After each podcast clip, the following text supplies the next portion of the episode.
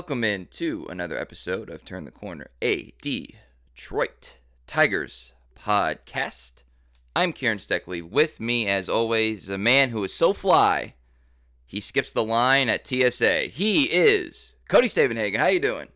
Hey, that's the truth. If you don't have pre-check, you're doing it wrong. I'll tell you what. On the way back from New Orleans, I was really wishing I had pre-check as I was standing in that long ass line with my gimpy leg and not being able to understand anything anybody was saying. Probably because of my fogginess, part of it being the accents of, of folk down there. I uh, was envious of you in that moment for sure. So, a couple couple newsy events for the Tigers this week. We'll get to that in a second. But the first order of business is the promise that was made last week about a review of Taylor Swift's Midnight album. You've had a little bit more time to digest it, to take it in a little bit more, Cody. I know uh, the listens are great in number for you. Uh, what is this album all about? It's it's seems like it's is this Taylor Swift's like new lane that she's going in, or what? What's going on? Well, I think it's it's certainly a revert back to pop after the almost indie type albums, Folklore and Evermore, made during the pandemic.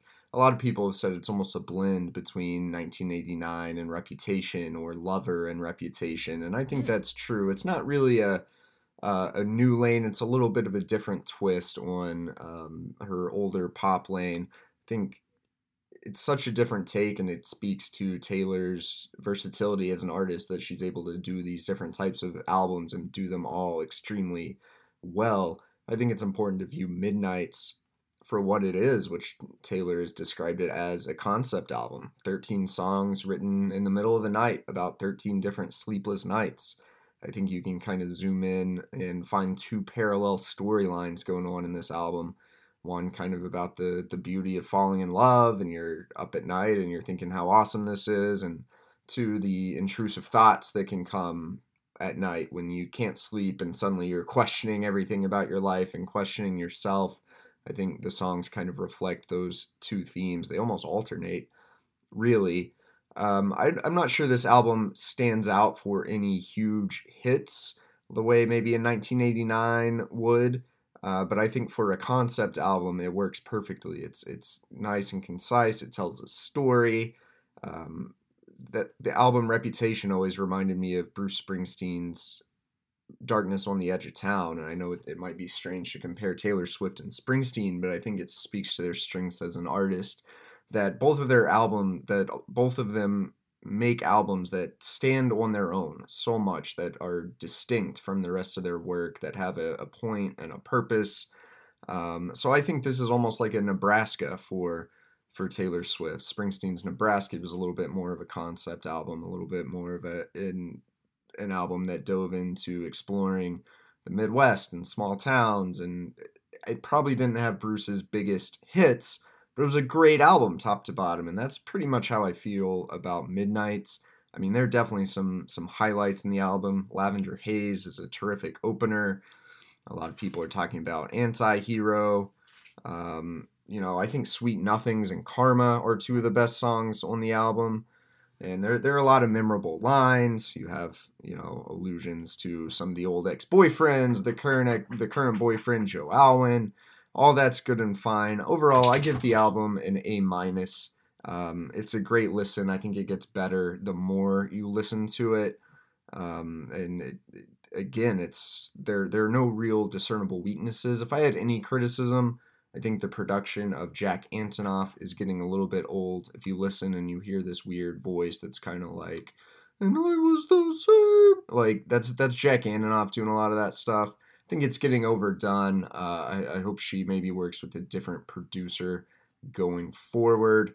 Um, but all that said, great album, A minus for me.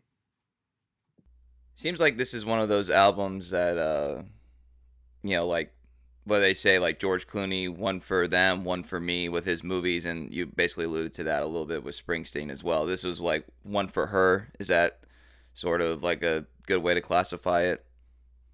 You know, I don't know. I think uh, Taylor does everything for the people, right? You look at the way she unveil unveils each song at midnight, and uh, you could argue folklore was more of maybe like for her, it was more of an artistic mm. endeavor, but it was, you know, released during the pandemic. It was still wildly popular in its own right. So, um, you know, I, I don't know. Well, I'm not on TikTok, but sometimes TikTok stuff gets flooded into uh, into Twitter, and apparently there's a trend of women uh, inspired by Mastermind, uh, giving stories about how they essentially trick their boyfriends into uh, getting with them, and it's pretty hilarious. From pretending to be dumb at math so you could get this guy to tutor you, and then you end up going out and stalking people on Instagram, but figuring out what their favorite books are, and then gifting them that book or whatever, pretending like they love that book too. So uh, she that definitely is had it. frightening. I don't like that. I'm just saying it, it. It's out. It's out there. You guys can uh, check that out if you uh, if you so choose. On to some Tigers notes. Uh, it didn't happen at midnight, but it did happen at a relatively random time. The Tigers made uh, some acquisitions and some separations, I guess, would be a, a, a nice way of putting it uh, in, in, the front office. We're starting to see Scott Harris kind of put his uh, fingerprints on the front office a little bit more. The most notable was Rob Metzler, comes from the Rays. He is going to be the assistant general manager and vice president. Uh, there's some. Every time I see a title code, I just go back to like uh, it's become a motif now uh, for the past several months on this podcast of titles are meaningless. Uh, they're just kind of made up because he. Uh, it seems like he's basically going to be doing the same job, but in order to hire him from another organization, you have to elevate in title and uh, I'm assuming elevate in pay as well to get somebody to leave uh, an organization that they'd been been at for so long. So, what do we kind of know about this hire? What do we know about uh, Mr. Rob and and, and what can we kind of glean um, as we get a better sense of what Scott Harris is trying to do up in Detroit? Mr. Rob, is that what we should call him from now on? I like that. Um, no, you know, this guy's been, I think, what, 15 years in the Rays organization, the last seven running, basically running their draft, op- acting as their amateur scouting director. Um, so that's really his mo. You know, he ran the Rays draft for the last several years and uncovered a bevy of useful prospects. Some of them high round draft picks, some of them later round draft picks. The Rays obviously know what they're doing in terms of finding talent and then developing that talent. Probably the one thing notable about his transition to the Tigers, he'll also be overseeing international scouting, something uh, he hasn't actually done before. So it will come with a little bit of an increase in responsibility. And I thought it was interesting. Scott Harris talked about really wanting the international and domestic scouting departments to work together. I basically, I guess, to have a more cohesive vision on what types of players they're trying to acquire. Um, I guess you would think some of that's self explanatory, but it sounds like they had operated in the past more as two separate entities. So Metzler will kind of be uniting those in Detroit.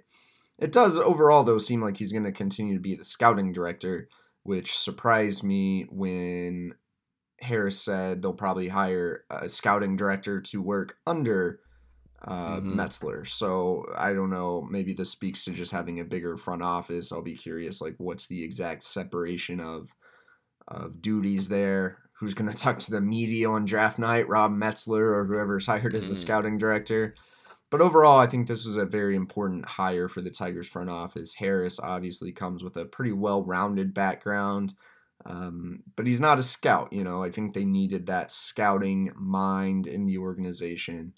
And notably, he'll replace one of the assistant GM slots. He'll replace David Chadd, The Tigers, um, the official line as they mutually parted ways. Sounds like they explored another uh, role for David in the organization. I don't know if that role was like scouting Alaska or what, or what exactly that might have been, but uh, sounds like David was like, uh, no, I'm good. So David, you know, a longtime lieutenant to both Dave Dombrowski and Al Avila. He was Baseball America's scout of the 2000s. Uh, was integral in some Marlins and Red Sox drafts. Worked, on, worked under Theo Epstein. Um, you know, and, and drafted what Jonathan Papelbon and and Josh Beckett and and some other big name players. Uh, but you know, David definitely from kind of a different generation of scouts. I like David because he went to Kansas State and acts like a guy who went to Kansas State. If maybe only Big Twelve people will get get what I'm coming from there, but you know, nice guy. But uh, I think it was pretty much clear the day, really last year when he was more or less demoted. And then from the day Al Avila was fired, that we'd probably seen the last of David Chadd. Rob Metzler definitely going to be forward thinking, progressive, and he's has proven success in uh, one of baseball's most advanced organizations. So it seems like all good on that front. But my guy Rob, we got to get you a new picture, man. the picture that came out when like the news release, um, and then that, that the Tigers sent out to the media. It's just it's just an awful headshot. Or It's not even. It's like kind of like a half like torso up shot. I don't know. Kieran, describe this picture for the people. It's so bad. the best way to describe it is do you remember I I can't remember the name of the company, but I also won't say it because it's not like they sponsored this podcast that like online tailor where you send a picture of yourself and then they like uh, give you like a custom shirt uh, based on the measurements that they can do digitally. And they always show like the before and after where it's like this shirt is too long, this shirt is too baggy in the torso, this shirt has too much uh, you know, has too much material here. And it just you know they look at the guy and he just doesn't look like he's wearing a shirt that fits properly. And then you get the custom made shirt and oh my god he looks so great. That picture looks like the before where it's like he didn't have a shirt that like fit properly. And it was like if you got a tailor to make a custom shirt the after picture would look amazing. But the before picture is supposed to make it look like man this guy has a long way to go in order to dress properly.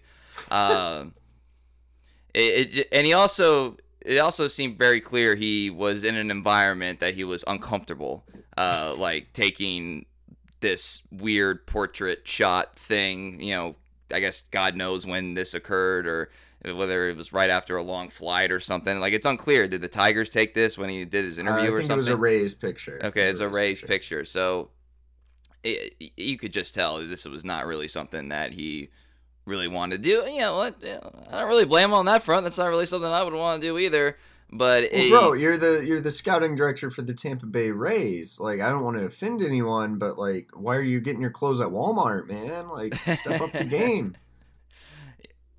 Yeah, yeah. Um, I I have no pushback on that. I think, you know, Scott's a pretty sharp dressed guy. I think that He might is. be. I think that might be something that he helps his boy Mr. Rob out a little bit and gets him gets him connected with some tailor or you know obviously the Ilitches know fine clothes you know they can they can they can help a brother out there maybe this is just the epitome of the Rays uh you know they keep their money on the field you know like the Moneyball line this looks well, like the honestly, it's one of those you look at him, you're like, oh, is this kind of the the nerdy like Ivy League type? And not really. Like this guy played college baseball at I don't even know how to pronounce the name of the school, a smaller college, I believe. But like this this guy was a college baseball player, so he knows the game. You know, he knows how to actually play it on the field. Yeah, he does. He doesn't look like any college baseball player I was around at Oklahoma State. Well, there's probably a difference in quality between Oklahoma State and Bowdoin College or wherever this guy went. But, um, but he does have an interesting background. You know, speaking of, you know, go, you know, he uh, he worked and worked for the interned for the Red Sox. He worked for Baseball Info uh, Baseball Info Solutions. Uh, was around Cape Cod League um, as well. There's obviously a lot of great ball players that go through there every summer, and uh, and he's been a scout. He's got a uh, physics degree. I'm reading his stuff right now from uh, University of Mass Amherst. I mean, pretty impressive. And then work your way up for the for the Rays. I mean, that doesn't happen accidentally. And all you got to say is he ran the Rays draft, and really that really should just be the the press release, just one sentence. Ran the Rays draft for the past however many years, and it's like, all right, yeah, we're good. Check checks the boxes for uh, Tigers fans. Um, so eh, to me, this seemed like a move that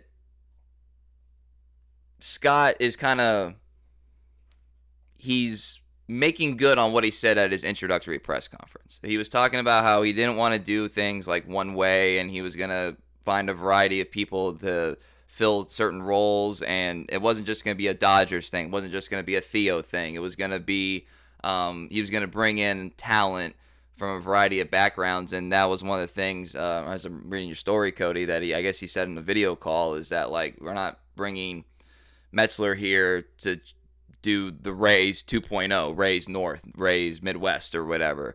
Um, he, you know, he's going to mend his skill set with Scott's vision and, and other people that they bring in or already have in house.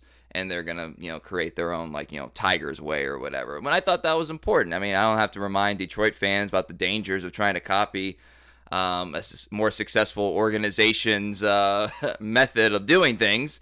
Uh, so to to me, I thought this was a good hire, and it was one that you know who knows obviously if any of this is going to work out, but it gives me a little bit of comfort to see Scott doing exactly what he said he was going to do in this instance. Yeah, I, I, think in the past week we really saw Scott Harris beginning to put his stamp on this organization. The uh, the, the red wedding has kind of begun in that uh, people are losing their jobs. Um, you mm-hmm. know, Doug Teter, the head trainer, is getting reassigned to Lakeland. Kevin Rand, the longtime director of medical service services, is uh, is out, and the um, that's actually something that I would love. I'm a weird guy sometimes, Cody. I would love to just sit with Scott and talk his ear off about how you go about determining who stays and who goes in the athletic training department for like you know a job that you just took over he's been on the job for i don't know what six weeks i don't know uh, and to make that decision or those decisions i should say uh, relatively quickly. I mean he said he was going to be doing a lot of listening and so obviously uh, you would have to assume that any moves that he makes with the people in house partially come from what he already knows about the Tigers or about the infrastructure and part of it based on talking to people, right? So I would just love to know, like, how did he come to like, okay, Teter go to Lakeland, this guy, you know, where you know ruin your contract, like, what were those conversations like? I, I could listen to that for hours because this is it's one of those things that maybe if you're aspiring to be a GM, one of the first things you think is, I gotta what am I going to do with the athletic trainer? You know, you're thinking about all these other things, and but this is stuff that's really important, and it also kind of ties in again with his. He's been consistent with his actions from his initial message, which is like everything kind of tying together and looking at things a different way, and that I think. I mean, this is based on on your reporting. Uh, it seemed like this was more of a shakeup of how the Tigers are going to look, and you've you know written about this uh, earlier in the season are going to look at shape, reshape the way they look at players' bodies, injuries, prevention, being smarter about it. You could maybe argue that uh, Teter. I know he's still like in the organization, but maybe, and I don't know this for a fact, but maybe it's just like he looks at things uh, a, a little bit more older way of looking at things than say like you know whoever's going to take that position under Scott Harris, and just like David Chadd, you know, respected baseball man, but we're we're going in a different direction now, and so it's just not a really good fit. It wouldn't be a good fit for him. It you know be kind of uncomfortable. So I would just love to know like all these conversations that kind of go in, especially like with athletic training. Like how do you even come to that? What who did you yeah. talk to about that stuff? I would find that fascinating. Yeah, it's uh, Steve Chase. He was the strength and conditioning coach who is also not returning. My sense is it seems more like kind of department heads who aren't coming back. Now, why is Teter reassigned to Lakeland versus just being let go? I'm not real sure. Maybe he's, I don't know. I don't want to speculate too much because I have no idea. It seems like even in scouting, like there's some changes at the top, changes in leadership and vision.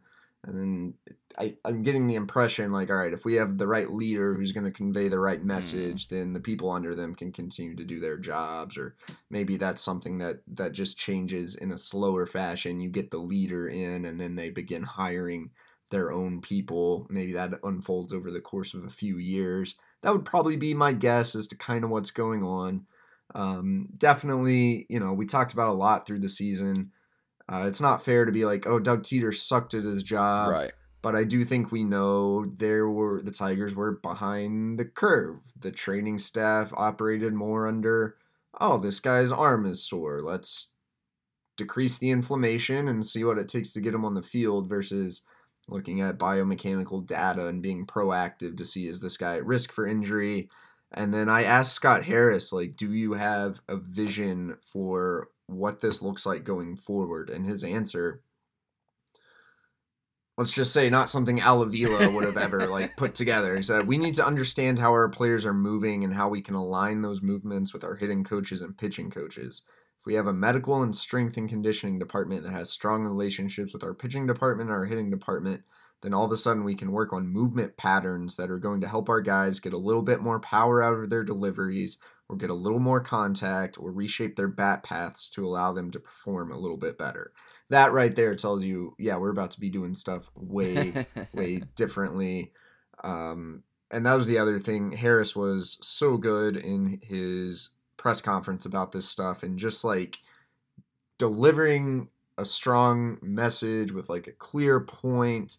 Uh, definitely an effective communicator. Also a uh, a little change from the Avila regime. I thought it was um, really interesting to listen to Scott a lot of this stuff he couldn't get super specific on, but even talking big picture, uh, just the, like the way he was able to deliver his messages with clarity and per- precision stood out to me, and I think that's something you want from your head of baseball operations.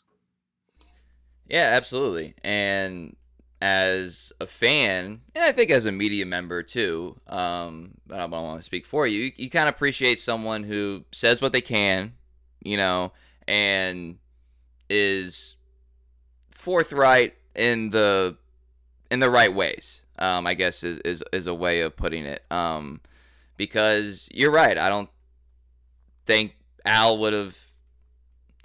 There's no way that was coming out of his mouth. I, am trying not to be mean here. There's no, there's just no way it's coming out of his mouth. I don't think he would think that way. I just don't think that's how he's wired. Same thing with anyone who uh, goes under the old title of respected baseball man. Uh, I actually wrote that. Baseball man. I wrote that down in my notes. Uh, no more baseball man. That was my, oh, that was my reaction to Metzler's hire. Um, and just for some housekeeping, there will be an assistant, uh, or excuse me, there will be a GM, but there's no timetable. He hasn't done interviews for it yet. Right? That's correct. Yeah, no interviews yet. There've been a couple rumors flying, various names. Like, could this person be the GM?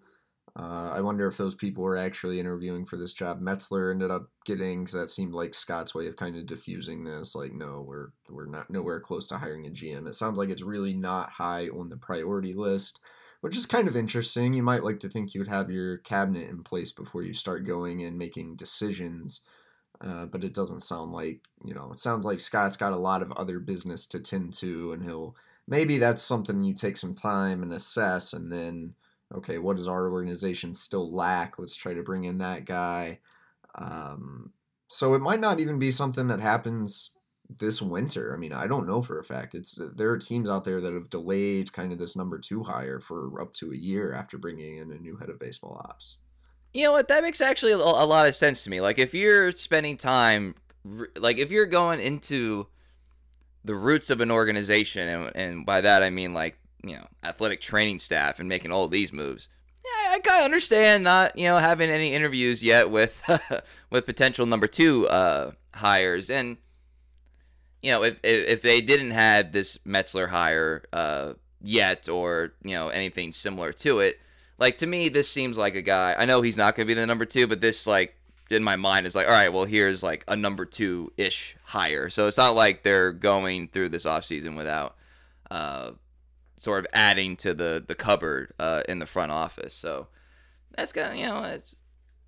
I get that. I get that. And why rush it? And not to mention all the work that has to be done uh, with free agency. Technically, like what a week away like you know ish or whatever. Yeah, five days after the World Series, it gets going. So that's that's gonna come out as quick. And you can begin trading the day after the World Series. So well, yeah, as we learned last year, we'll get to that in a second. Um, but also maybe there's something to uh, wanting to talk to some people at GM meetings and and in winter meetings before mm-hmm. making making that uh, decision. Uh, real quick, do you believe the story about being stopped on the on the sidewalk? I heard some people say he was making that up. I was like, Scott's that, there, there was a lot of people that were like, pushing back on it. I'm not saying I am. I'm just putting it out there. I, I don't think he just like fabricated it, right? I, I wouldn't like, think so. No. Like why? Like why? You know, why would he do that? And it was. I, I I think maybe he didn't convey it like I don't think it was like this car like pulled over and like swerved. I got it as like maybe a group of people were like getting out of the car in like a parking lot or something yeah. and see Scott across the street. You know, I think it was. Uh, that's more how I interpreted it. I think it's entirely reasonable to think Scott's walking around Detroit and some fans see him and start talking about the Tigers. Yeah. I know Al Avila would say people did that. I, there are people, yeah. you know, in Birmingham who will send AJ Hinch like you know a, a drink or whatever, and they don't necessarily bug him, but people know who these guys are. By the way, it's a ba- uh, it's a ba- it's a sports town. They know yeah, their they no, know their I, stuff. You know, I, I, I believe it. If you just fabric like that's not worth fabricating. You're gonna make up an anecdote, like make it a little juicier than that. You know, rather than I saw some fans and I talked to them. Like, come on. Uh, yeah, I'm not gonna get into ways that I, if I were to fabricate that story, what it would involve. it would definitely probably involve some drinks and and some other shenanigans. Let's just phrase it like maybe that. that's the party left out. You know? maybe you ended up partying with these guys.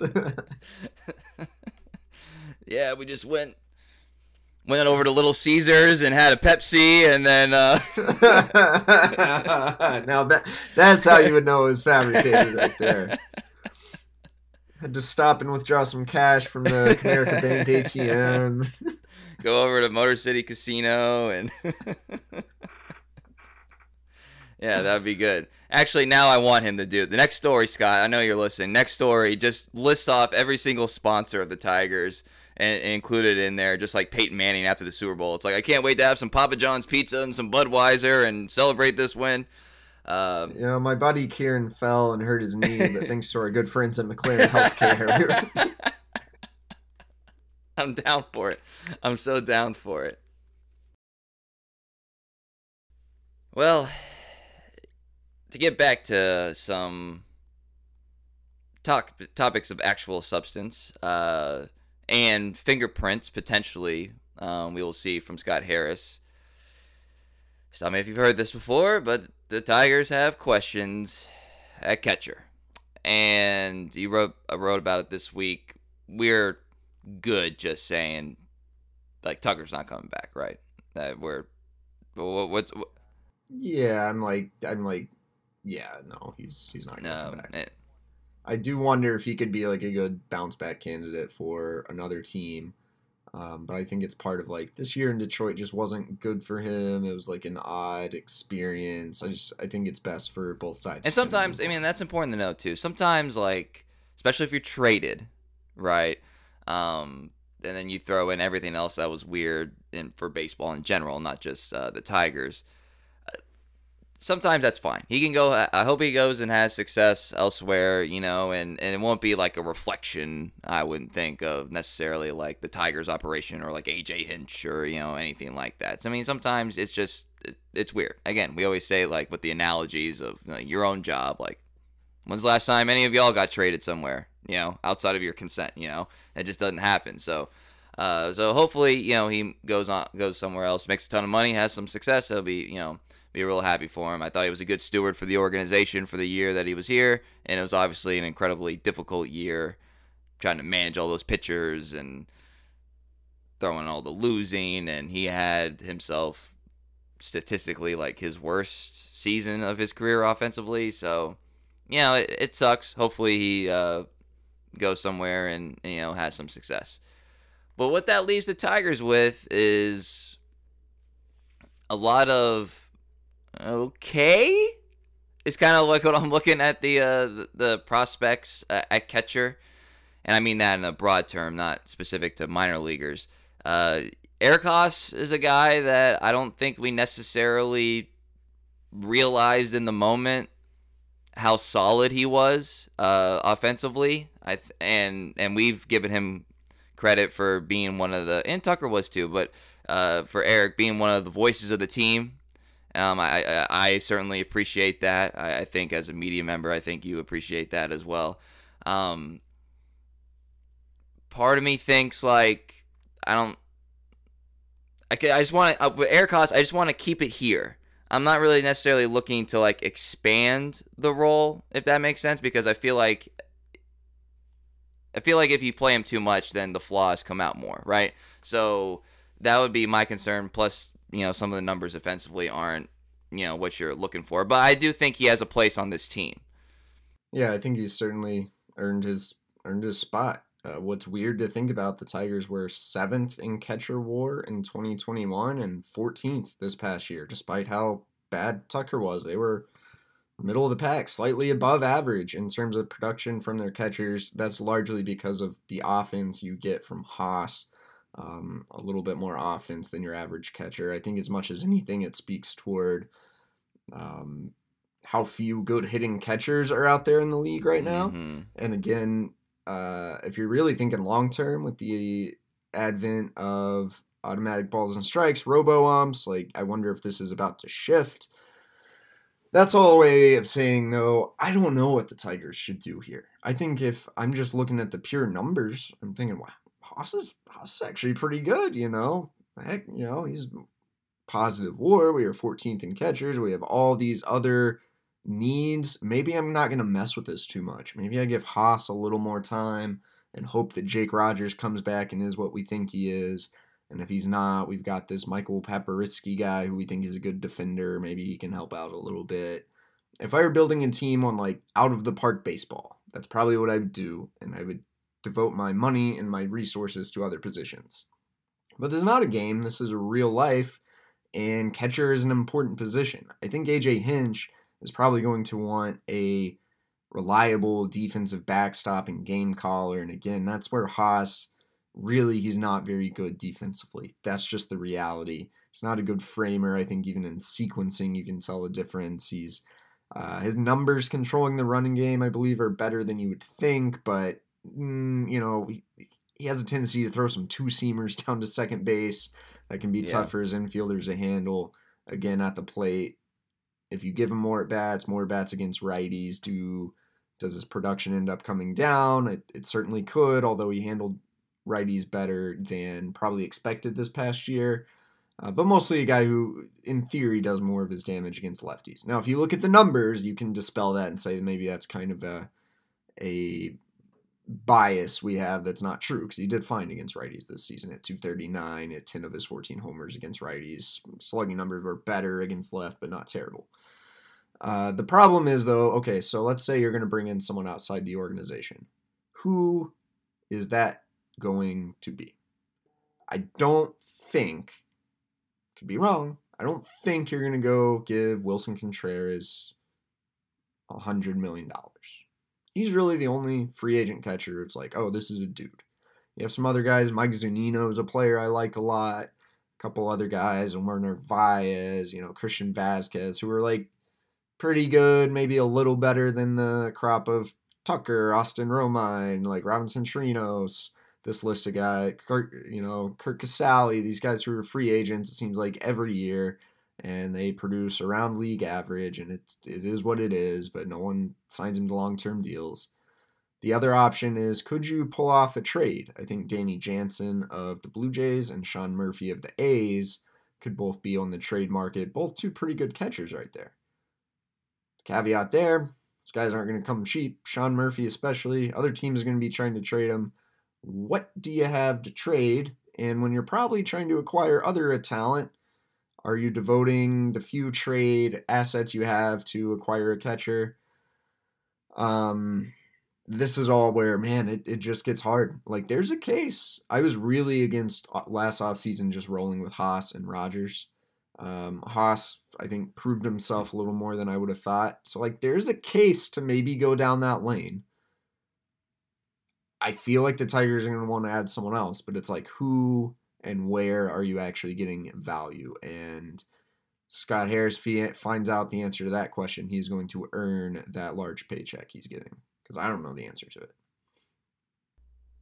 Yeah, uh, I think. See, this quote was from the Metzler hire, but I think it definitely applies to what you do at catcher. Like I haven't gotten a lot of sleep since uh, since since I uh, came to Detroit, uh, because th- this would keep me up at night. You know, if I was him, uh, for sure. And I keep when when it comes to the catcher situation, I keep coming back to his ethos. Him being Scott Harris, his ethos at the opening press conference: dominate the strike zone. Yeah. And catcher is a huge part of that. From obviously calling the game, from managing pitchers, and then at least until there's robo umps, pitch framing. That's a terrific point you're going to make good on that promise, but at least for the next year, you need a dude who can frame some pitches. And Jake Rogers is, in theory, pretty good at it. Jake Rogers coming off Tommy John. We don't actually know, like, he has a sporadic hitting track record. Is he, like, the dude? It's still very much a question. Uh, there's a world in which Jake could fill this role. That's also, like, a pretty heavy bet, you know, to, to kind of yeah. bet it all on Jake right now. So as I tried to process what I think might be the the move that makes the most sense, I I'm kind of going toward the let's see. Like I, I, like the motto of the 2023 Tigers might be let's see it. Let's see it. Let's see it. Let's see if Jake can be it. Let's see if Eric Haase can assume a little bit more responsibility. Obviously, you're gonna get, you know, you bring in probably probably gonna bring in like another guy on like a minor league deal or something, and um, you know, let's see if Dingler can, you know, ascend in the system a little bit. Uh, let's see. It was it's Crouch, right? Is it Crouch? Josh uh, Crouch yeah, yeah uh, Crouch can continue to ascend a little bit, maybe because you know who knows? We could be talking next year, and he might be the number one catcher in the system, right? So uh, let's see it. I don't know. I wouldn't devote any heavy resources into catcher because you just have so many bodies of guys that you need to figure out what they are. And I think this would apply to other portions of the team, but specifically for catcher, I just want to know. Like, I just want to know about these guys. There's been so many things that have gone against them outside their control, whether it's injuries, whether it's lockout, whether it's pandemic shortened season in college or whatever. Like, there's been a lot that's gone against these guys, and I just want some sort of fluid offseason, season, and then next offseason, you have a better picture, especially when, as you said, you just cannot. I'm, I'm going to say this, and of course, there's going to be a trade uh, in a week. Uh, you just cannot, in my opinion, I just don't think it would be smart to dedicate organizational assets to to the catching position in a scenario where that position is also going to be expensive if you're acquiring somebody, right? So like I just I just don't know if that's really the best way to go about it.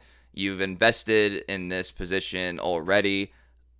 I just want to see it. I just want to see it. It's it's pretty interesting divide between like analytics and like the the eye test. If I were to ask you, Kieran, how good do you feel about the Tigers catching core right now? I would, not not good. Okay. Well, they ranked 14th in WAR is actually one of their better positions. right. Okay. Right. The only yeah. the only way you're going to get better wins above replacement, real like tangible. I'm talking adding two three WAR to your catcher spot. Probably trading Sean Murphy or signing Willson Contreras. I don't, you know, those are those are pretty extreme options. I'd be surprised if either of those things were to happen.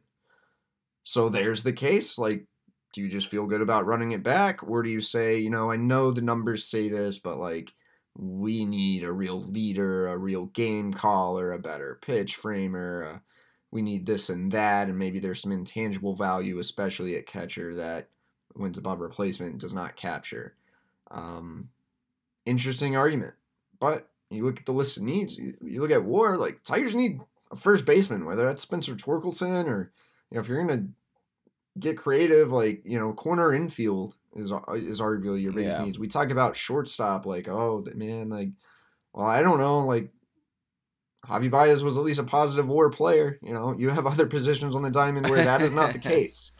Uh, yeah. So that that will that will also be interesting to see. I think Scott Harris mentioned GM meetings in Vegas, November eighth, 9th, tenth. He's going to speak publicly a little more about what his actual roster priorities are. And let me tell you, I'm fascinated to figure out what he's going to say because when I look at this roster, it just it makes my head hurt, and I'm like, I don't even know what you put as number one on the priority list. I probably you got to get better bats, but you could I don't know, you could argue like no, our starting pitching wasn't good enough. Like that's a huge weakness. I think you mm-hmm. you can at least feel like you have some pieces in house that if healthy can take care of that. Where offensively, you know, it's anyone's guess. No, what what it comes down to is like you can't solve every problem in one off season. Right. You just can't do it, especially when uh, your focus just in general when you're taking over running an organization has to do a lot with infrastructure. Again, the athletic training thing. Like like those are serious moves. Serious moves that have real tangible implications to the on-field product. You you need to have like certain parts of, of your team that you can just be like I'll get to that. I'll get to that. I'll cross that bridge when when I get there, you know. But like, though, no one's sitting here pretending like they got catcher figured out. But I just I just feel like there's a lot more areas that you can make better. Now, if the free agency class was stellar, like you know the the equivalent of like uh, shortstop last year, yeah, we we have we're having a different conversation, right? But if it's trade for give up what few assets you have as you're trying to build up your uh your farm system. Give up what few assets you have, and then increase your payroll for you know I don't know all, these people's contract situation, but safe to say that they're probably coming up on free agency if they're on the trade block, right? So then you're just kind of kicking the can down the road a little bit, and think about how great we all felt about the team last year with the moves because you know teams built up the middle. So you had you know you trade for Tucker, and then you sign Javi and then you're anticipating you know Riley Greene coming up, and you know up the middle. You see, and of course, a young pitching staff coming into their own. In in some fashion, up the middle Tigers disappointed like straight down the line. Now Riley, it was because of the injury. It's not his fault. But obviously, we don't have to talk about how Javi disappointed, and then we just talked about how Tucker's numbers weren't very good, and then of course the litany of injuries at pitcher. Again, it's uh, funny. Uh, That's me, what like seems like it, and then you look at it, it's like, well, catcher actually wasn't that bad. Shortstop, I'd, I'd have to look at what they ranked in the league, but wasn't that bad. And then Riley Greene, you still have uh, perhaps a future star. So like it's easy to say, oh, we need more production up the middle. Well, actually, it's the corners where you got almost no production this past year, as mm-hmm. well as starting pitching. I'm going to look up shortstop right now. Bear with me. And, you know, and, and relate. Tigers, 22nd in shortstop WAR, 2.5. So not great. Could certainly be better. But you ranked, you know, you were terrible in a lot of other a lot of other facets. Actually, you were 19th in outfield. That surprises me. 20th in right field, 19th in left field. I guess I guess it's not as bad as I thought. 26th at third base. And then if you're just looking at this, your worst position was first base, ranked 29th, negative 1.3 wins above replacement. Not shocking there and you know not not shocking there and so and so yeah uh to to me i just want to i just i don't want to interrupt some development of the young guys and some opportunities for the young guys. And this is not me thinking like dingler's the future at catcher. I don't know. But i'd like to get a little bit better in, indication either way. You know i know it wasn't scott harris's pick but that was yeah. you know, heavy draft capital invested in Dingler, right? So, you know, and, and then Jake Rogers, the last, well, I guess he's not the last vestige, but uh, one of the last hopeful vestiges of the Justin Verlander trade. Which, side note, people are asking, did did the Tigers actually win this trade? Have you seen Verlander's World Series numbers? maybe maybe there was a long view. They knew if they ever got to the World Series. Oh, I, I know I wasn't the only one watching Verlander face Nick Castellanos and kind of adding up in my head, and thinking, all right, well, yeah, Alex Lange's a pretty good reliever. Can you know? Uh, uh, I, I, I just say this? I don't know if I can handle another crucial sliding catch by Nick Castellanos in the outfield.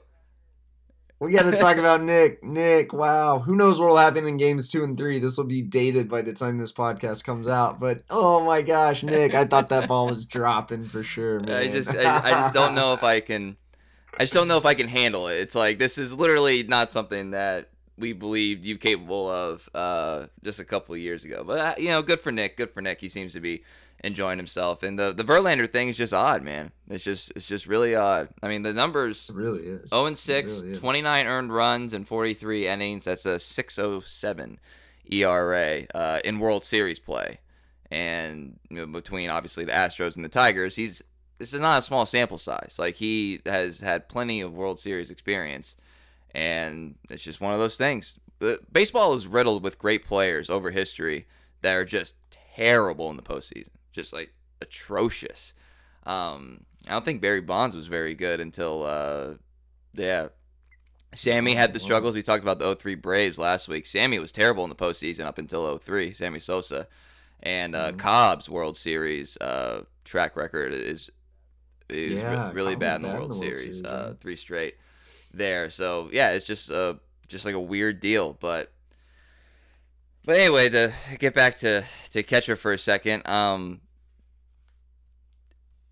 in theory, Jake Rogers is going to be okay, but I guess we have no way of knowing that in terms of his health with, with his arm. But we have we have no way we have we have no way of knowing that, and then with his bat, I don't know. I almost think like part of what led me to get to the conclusion of let's see it is that you could probably argue that Rogers and Haase, if you're just going to go the straight platoon route, you know, kind of complement each other pretty well. Um, and oh, they definitely do. You would assume that under the tutelage of AJ, like there can be some improvements for you know Haase defensively. You know, just incremental, small ones, but it could be improved. And then we talk about how bad catchers are at hitting all across baseball. It, Jake Rogers kind of does anything like you know you, you feel like that's a positive, right? So and man, that injury happened at a bad time. I'm just like thinking about thinking about how um how it seemed like he might be like getting a little bit better form and then boom, uh Tommy John. Yeah, there's something that makes me a little pessimistic about Jake. How many, you know, everyone felt really good about what Jake did in 2021, right? How many games, off top of your head, how many games do you think he played? Uh, 82. 38. I would have said like 55. 38. He had a good month in which he still hit 239 with a 306 OBP. It was a really, really small sample. Like, he, he barely played more than. That's what I mean. I, I like. I just want to see it. That's what I mean by that. Know? I just want to see it. I don't know what it is. I'm not saying like do this because you've got to figure it out. I just I'm just tired of like not knowing, you know, and that there's a, several aspects of this organization that I'm just tired of not knowing, like whether these guys can be good or not, or maybe not even good. Good's too strong of uh, of work. Can they be average? Because well, I'm like like like who else? Because I'm tired of watching these other guys like Victor Reyes and Willi Castro, and like maybe we can get them to be average. Like it's time to stop hoping and well, go get players who are actually major league yes, regulars. but I'm not even. But I'm not saying I hope Jake Rogers can be average. I just want to know if he can't. Like I just don't because I just don't know. He's he's one you definitely still got to yeah, find out. On. That, that, that yeah, I I'm I'm with you on the hoping and praying. It's like, oh, Victor Reyes and you know, you know, you know, Willi Castro. I'm with you there. I just those guys we, we it's been established. I just I just want some players to get established either way, and then we can and kind of go from there. Uh, so and, and again, not everything affects everything. To go back to uh, our our college uh, college days as beat writers, Mike Yursich, shout out. This is not. I wouldn't be thinking this way if the market was good. The market's not good, Sure. and, and I think you, you your plan, if you're Scott Harris, has to be in reaction to what the market is. And with anything, with anything, with the corners, with the outfield, with you know acquiring another pitcher, you know, like it, what's the market? Are you really doing your organization that much good by bringing in? I mean, no offense, but bringing in another Romine, like what? Like, are we? What are we accomplishing by doing that? You know, and again, in a lot of ways, 2023 is going to be a let's see it. I don't want to use the word wash, but like you know, it's not going to be a instant fix to go through this organization. So I'd rather at least see who, see what these guys can do, and if they can't do it, then we move on. I, I would love to get to that point, Cody, with the Reyes thing and the and the Castro thing. I just want to get to move on stage with this team. It's like, all right, cool, thanks, thank you for your service, but we're going in a different direction. The reason why those guys still get at bats is because there's no other option. So I would like that's not really in the rebuild like you know stage like you don't really like get there's not like a name for that but that's where i want to be and it's not going to happen this offseason but that's where i want to be Uh, I think Harris is not going to have any loyalty to some of these guys. I think there's going to be, I don't know who exactly, but I think there will be a moving on from some of these guys who we've been waiting for two to three years to see if they're actually good. And every now and then there's a flash, and it's like, no, now we have like a sample size, and we can tell you these guys are not going to help you construct Well, a I- winning team. I think Scott Harris is. I, I think there are going to be some guys who will not. i think that. it's pretty clear that scott is going to actually look at it that way whereas i'm not i'm not really sure if uh respected baseball men thought it that fashion if that makes sense yeah so all right uh well we'll, we'll wrap up here with a little uh new orleans uh bachelor party story um so here's your warning if you don't want to hear the words cover your ears. if you don't want to hear anything related to a gentleman's club um, environment, uh, then you know this is your warning. We're about to talk about it. So, uh, one of our friends uh, from Stillwater is a guy named Jordan, and he is from a small town in Oklahoma. How small of a town is it? I'll tell you. It's the town that inspired the movie Footloose. That's like like one time we were at a, a bar in Stillwater and he pointed a uh, pointed a girl out to me. He's like, "That's the granddaughter of the woman that like the main character of Footloose was based on." I was like, "What?" that blew my mind. Um, Wow. and so, so yes, that small of a town. You're not even mentioning like he would see the guy from Tiger King at Wal- his his like aunt sold Joe Exotic a bear or Yeah, something. yeah. That's where this guy is from. That's literally where this guy So guy's yeah, from. if you watch Tiger King, then you get a little bit of a sense of of, of his roots, and he actually does have that same like Seth Wadley like dealership hat that uh, Joe Exotic would wear all the time. So uh, so yeah, he is as green as it comes. Like he he'll he orders White Russians at bars because of the Big Lebowski, and people look at him funny every time, but he doesn't care because he's he's that kind of he's that like uh my wife described him uh, upon getting to know him as precious. So he's like he's so precious, he's so precious.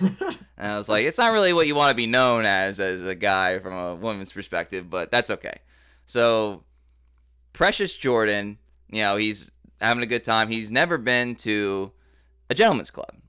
So we said, okay, well, plus, you know, it's a bachelor party. It's what you do, right? So we uh we choose one that didn't have an outrageous cover and and uh and go inside, get a table. It's about what, six of us, I think. And and so Cody, I believe you were one that made the decision that you wanted to get Jordan a uh, a private dance, and so you're like, the way I remember, tell me if uh, if I'm wrong here. The way I remember is that we were both kind of loaded, and you were trying to scrunch up money for a private dance, and you said you needed ten dollars, and I looked at my wallet, and I was like looking for a ten dollar bill, and and I don't find one. So then I go, I have two fives. I say that out loud. I have two fives, and you look at me for about three seconds, like like you're contemplating what I had just said, and you're like, "Oh, that'll work. Yeah, yeah, two fives. That's ten dollars." that that definitely happened. That gives you an idea of the the state I was Yeah, in. it's like troubling, trying to figure out if two fives equals ten dollars. Uh, so we, we we get you know Jordan has his little dance or whatever, and uh, the the woman that you know gave him the dance like goes on stage, and uh, and Jordan recalls to us later that he waved at her when she was on stage, and then she waved back, and he thought that was like the coolest thing that she waved back at him from this. she blew him a kiss as she was leaving. He was He was smitten. he probably felt some things he had never felt before. and so we asked him later like what what what was it like and and he goes uh what did he say he was surprised I go I go Jordan. How did it like compare to your expectations? Because I knew he he watches you a ton of movies and tv viewed, shows Probably yeah. viewed this as yeah like a fictional place Mhm. almost. So like how did it compare to what you were expecting going in? and And his answer did not disappoint. what did he say he said there was no buffet Says number one, I thought there'd be a buffet. that was his first takeaway. which again we're on bourbon street not saying that doesn't exist but like we're on bourbon street there's no if there was one you would not want to eat it uh number one. He also said he was well he said that uh he was surprised like how aggressive the dancers were like trying to get people to like pay for like lap dances or whatever. He was like i thought i would have to like order one. Like put his put his finger up. One lap dance please and then, I, I forget what the third big takeaway Uh, he goes, I thought there'd be a pimp. yeah. he thought there would be someone like watching him as he was uh you know getting the private dance like yeah like a pimp or something and that i think that was the one that Like just that he used the word pimp just Yeah. I was like, what, what like what? like i could I, I had a huge headache it's like the next morning i had a huge headache but that like i peeled over like that my body hurt from laughing so much he's like i thought there'd be a pimp Like I'm sure he imagined all gentlemen's clubs are run by like some guy wearing a purple suit, a you know, feather in the with cap. the cane, and like yeah. so so what's funny is that that establishment that we went to uh like the next the next day we were kind of walking around and i i i had decided like i needed to needed to talk to talk to my wife because she had her bachelorette party at uh at new orleans for mardi gras and uh and she not really a big fan of strip clubs. You know, doesn't try to make it a big deal, but just not like a big fan of them. And so it was one of those things where it's like, you know, I prefer if you didn't, but if you did, you know, it's you know not that big a deal. So at her bachelorette party, they were drinking at a bar that didn't have a bathroom, and she was obviously loaded because it's her bachelorette party, and so she needed to go throw up. You can't throw up in the streets, then you get kicked out. Um, even you know, there's some rules that go on on Bourbon Street, and that would be one of them. And so they pointers like you can't. There, it's just a small little sidebar, but you have to go inside this next door establishment in order to go to the bathroom. So they go up, and she vomits in the in the bathroom. And later is revealed that they were at a strip club when that happened. Like they, she threw up in a strip club at her bachelorette party. There's a story out of context that just uh, makes no sense. But uh, she claimed, they claimed they did not know. They did not know that they were uh, they were in a strip club until they were physically in there. So Cody and I decided to do a little bit of investigative journalism to figure out because they couldn't remember the name of it, which one it was. So I get the details, get like the approximate uh, location, and on our second night on Bourbon Street, I go, Cody, it's the same one we were at last night. so because they they have a little sidebar that you can just drink at, and then you know it's right next to the main entrance to go into the club. The thing is, though, there are signs everywhere. Oh, just everywhere that say Cabaret. Like it's it's not they're not like the thing about these establishments is they're not really trying to hide what they are because if they were, no one will come in. So like like uh, the the the fact no, I, I I stand by that. Like even that little sidebar just looks. I don't know how to describe it. It just kind of looks like it's attached to a gentleman's yeah. club. And it's know? the same it's logo. Kind of like the same. nice, like the logo. There was a big rug on the floor that said like Rick's Cabaret. Yeah. Like it was, like like come on, yeah. people. And then if you didn't know, you should. And then they, uh, so after I say that we found it, um, they send us a picture of that like one of the girls took when she went to the bathroom and so they had their phone out in a strip club which is obviously a big no-no uh, of, of like alexis like talking to somebody over the ledge like into the main room like there's spotlights and rugs like you said like i was like this does not help your cause. You didn't know. This does not help your cause. So funny coincidence that uh that we happened to go into the same club that my uh, soon-to-be wife at the time had to go throw up in because she was so drunk at her bachelorette party at Mardi Gras. So how's how's that for a funny little coincidence? I feel like you need to go take a shower now. well, uh, well, you can't. So that's that's uh that's one little bachelor party story. We'll probably share a couple more here throughout the off season. Uh, that one was just too. It was just too juicy that uh, that we ended up being at the same club that that Alexis had to had to be sick in. So, anything else, Cody? You kind of wanted to get into before we jet out? No, we're good. MLB canceled the Korea series. Not going to be a thing. Guess AJ doesn't get to go to Korea. Yeah, didn't even know that. It's major, major disappointment. Didn't even see, didn't even see that news. Missed, missed that, missed that headline. Had something to do with like a corporate sponsor or something weird. I don't know. Not happening. Very strange. Well, uh, make sure to follow us on Twitter, please. At Cody Stavenhagen, at Kieran underscore Steckley, and at Turn Corner Pod. Subscribe on Apple and Spotify. Five star review if you feel so inclined. And please subscribe to The Athletic so that Cody can keep churning out some good stories, including from Las Vegas here, not too uh, in the not too distant future. So for Cody Stavenhagen, I am Kieran Steckley. Everybody have a great week.